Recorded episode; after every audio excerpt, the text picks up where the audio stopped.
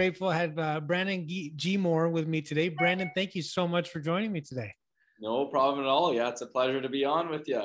No, we're lucky to have you. I know you've been, uh, you know, busy, busy guy this year. I'm sure with the market the way it is, and uh, yeah.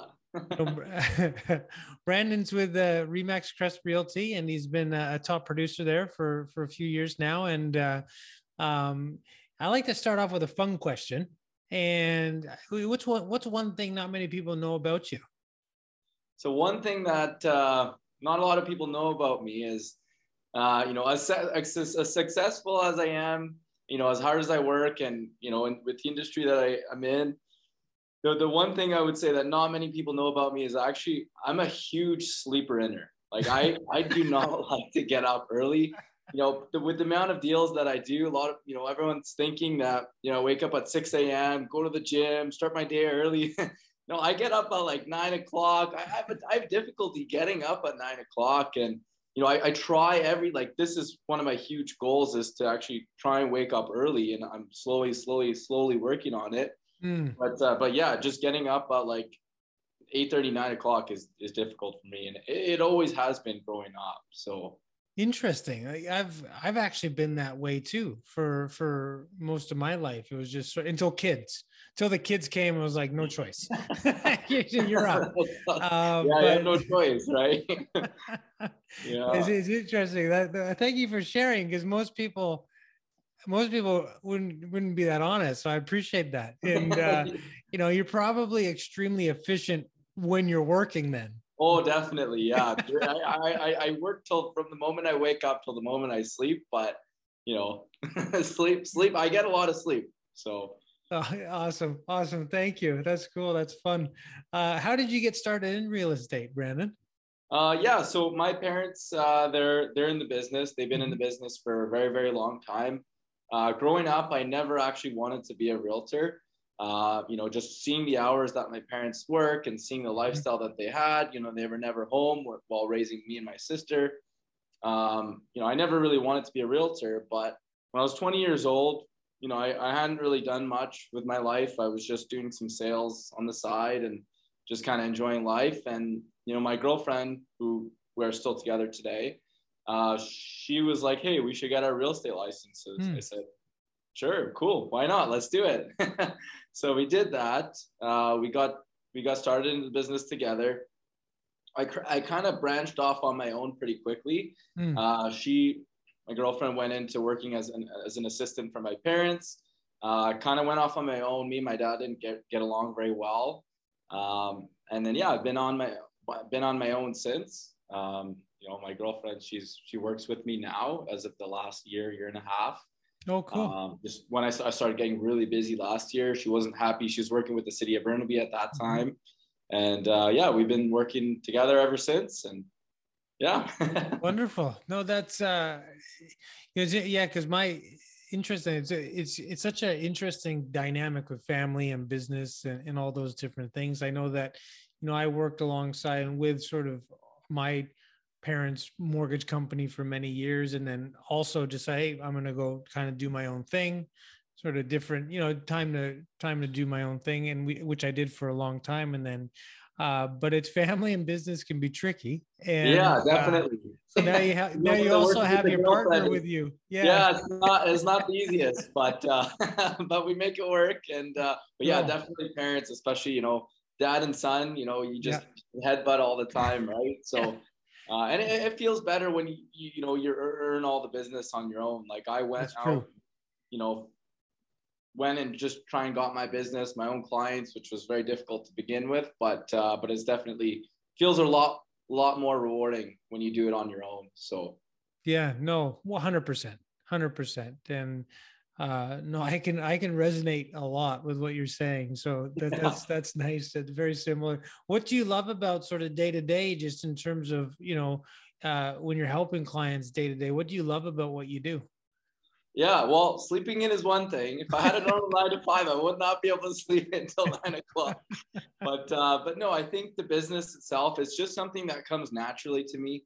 Mm-hmm. um you know i just i get along with people you know, on on the side, I mean, I'm I'm I'm normally a shy guy, but when when it comes to real estate, you know, I'm always connecting with clients and mm-hmm.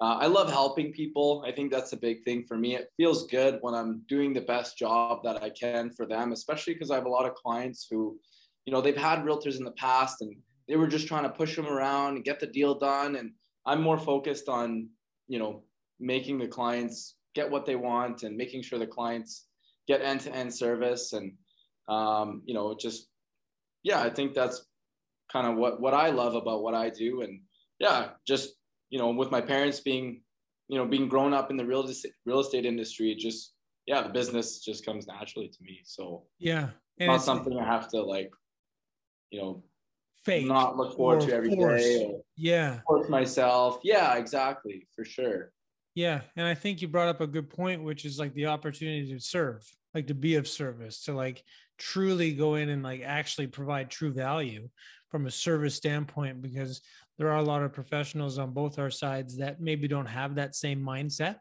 And that's where, you know, obviously you've probably stood out because of that fact because of of this of the service you provide so i think that's so i mean it's so crucial especially in a in a difficult market like we've been in which you know especially if if you're if someone's out there trying to buy a home or you know maybe list and then also buy a home sell and buy creates a lot of i think uh, what we've seen a lot of stress for for, totally. for, for, yeah. for clients these days so even more opportunity i think to sort of provide guidance and support and, and all those different things throughout because you know it has been a difficult year um anything sort of what's the biggest challenge that you've found or that you've been facing over the year in terms of uh, the market that that that you faced and, and sort of how are you tackling it? How are you sort of getting in front of it currently?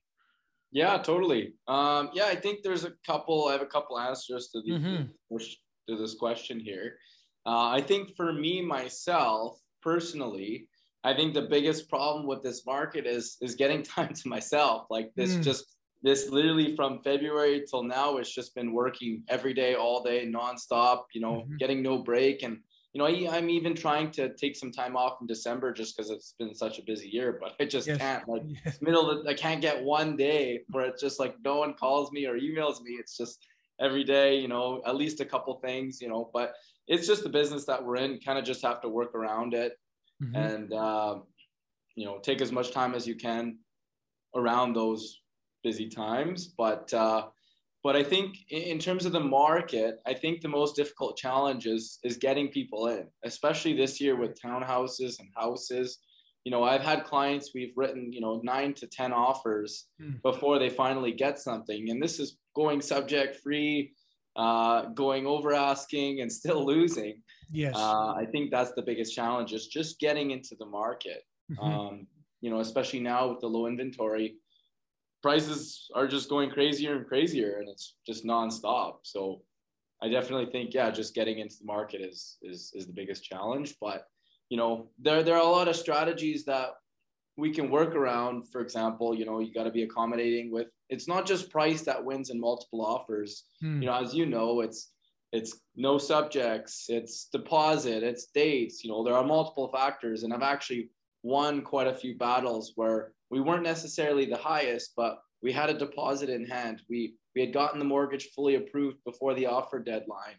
Mm. Um, you know, we we're super accommodating with dates, and um, you know that's all really you can do is just do your best. But I mean, a lot not not a lot of realtors know these ta- few of these tactics, and yes. they end up being the highest in price, but they don't win on the other aspects. And there's there's many aspects that that you can win on and that you can beat price, right? Yeah, no, it's interesting. I know that, you know, like like what you said, like day to day in our office, it's a lot of okay, we're getting clients ready to put in offers. So we have to, okay, how do we figure out a way that they can a go subject free or you know, how do we get to them that point? Like you're saying, you know, getting it done beforehand. So it's just I would say, yeah, what we've seen from a challenge point of view is is continually having to do that over and over again and then client losing out on the property and then back and doing it again. So it's like yeah. that due diligence has been uh, a, a, very difficult thing. And then on the flip side to that is the the stress from uh, a buyer's point of view of you know having to manage expectations knowing it's a market that you know they might have to mo- uh, sort of uh, offer on multiple properties before they get the right one or they get you know the property so it's really just you know it's been uh, a lot of that letting you know, everything works out. It's, it happens for a reason all that kind of stuff. But you know it's been like you said such low inventory that hard to see where it goes or or how it how it yeah. gets solved right? I yeah, think that's definitely. the biggest biggest concern is is is what what what next? Because it's not like if there's a magic supply of housing inventory uh, coming down the pipeline. So um, well i mean they say the springtime yeah. inventory is the highest so you know just maybe waiting till the spring but you know I, i've had a lot of clients where we've put in multiple multiple offers on multiple properties yeah and the one they end up getting is actually the one that they end up being most happy with and then they're like oh i'm so glad that i got the property mm-hmm. but you know them being upset so many times was yeah. you know made it happen right so i do believe like i truly believe that things work out for a reason like i think that totally. you know things do come together the way they're supposed to there's some sort of plan in place but uh it's as hard long to as see you're doing the best right as long as yes. you're doing the best you can you have a lot of clients that you know, they say, oh, you know what, if we don't get it, you know, we don't want to pay so much over asking, you know, mm-hmm. and just kind of being stubborn. And those people end up making regrets, but yes, but they end up learning, right? So in a yeah. market like this, it's, well, you brought up a lot of good market. So. Yeah, and you brought up a lot of great tactics that that you will implement with with buyers to not necessarily have to be again that top price, and it's not always the the sort of uh, indicator of the of the one that's going to be the best offer right? Because there are so many different uh, different factors. Any memorable any sort of properties that you sold or, or had a client buy or a transaction that you can think of that stands out as very memorable to you or, or sort of an experience that you could come in and and sort of provide even more value of some kind yeah definitely um, you know obviously the most expensive home always comes to mind. Mm-hmm. so the mm-hmm. most expensive so- home I've sold was 2.6 million. And that was this year. That was in the crazy market in March. And, um, you know, I, I, I, told the sellers that it was only worth 2.4 and mm. we, we ended up pricing it higher. You know, they wanted higher and we ended up getting higher just because the crazy market. So, you know, it was, definitely the market to take advantage this year. Um, you know, it was a five year old home, 4,000 square foot. Mm-hmm. So yeah, the, you know, most memorable always comes to, to the, the highest price. But, uh, you know, another one I thought of was a penthouse suite that I've sold. Phenomenal view of all of mm-hmm. Metrotown, all of. Richmond. Um, you know, those are yeah definitely another high end condo but uh, but you know i think third one on the list is actually the lowest priced home that i've ever sold or the lowest priced condo i should say and I sold it for 175,000 in Maple Ridge at the very bottom peak of the market two years mm. ago. And uh, yeah, it was a one bedroom condo in Maple Ridge and uh, 175 grand. you, you don't see that anymore. it's very memorable now, right? Yeah. Looking at real estate prices today, you go, you know, like I mean, like you, it's like we grew up around this market and just you're you sometimes you see what something sells for or what it's worth today, and you go, okay i guess so right i guess i guess so uh, but uh, it's it's it's it's tricky and it's pushed people into you know it's, hard to get into those those price points especially as you get in that two three plus million it's it's uh, ever challenging. So yeah i'm sure those could stand out for sure. I mean from the market point of view i know we talked on a little bit but any sort of advice on potentially you know what the market is dictating or where it's going or any sort of feedback or advice that you're giving to anyone that's thinking about maybe uh, looking to sell their property or or get into their next place? Yeah um you know i think we've had such a crazy year for for for townhomes duplexes mm-hmm. and houses. Uh personally i i think the condo market's next. I mean you know, yes. if you look at the average housing prices graph, detached homes have passed its history's peak from 2016. Townhomes have significantly passed its peak from 2017, 2018. Um, and now we're left with condos, which still haven't yet passed its peak mm. uh, from 20 late 2017, early 2018. And I'm sure you're very very familiar with when that was when the stress test was implemented. Yes, uh, yes. January 1st, 2018. That was a big uh, big change in our industry.